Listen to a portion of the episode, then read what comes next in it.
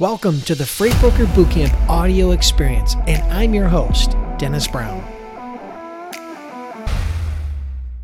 Senelia asked, "Do you need to have good credit to become a bro- broker?" So here's the here's the answer. Your bro- to become a broker, you don't necessarily need good credit. No, but your broker bond cost will be determined by your credit.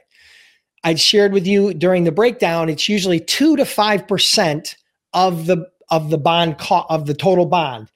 So, you know, if the bond is 75,000, right? And you got to pay 2 to 5% of that, that's if you have average to good credit. Now, if you have bad credit, that bond cost could go up dramatically. It might be 6, 7, 8%, right?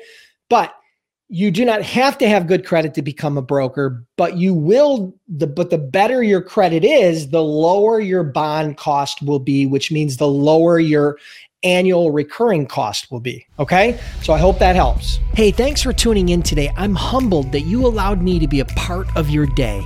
Now, subscribe to the podcast so we can do this more often. And for those of you that take the next 15 to 30 seconds to rate and review the podcast, thank you so much. I greatly appreciate it. And who knows, maybe we'll give you a shout out on a future episode.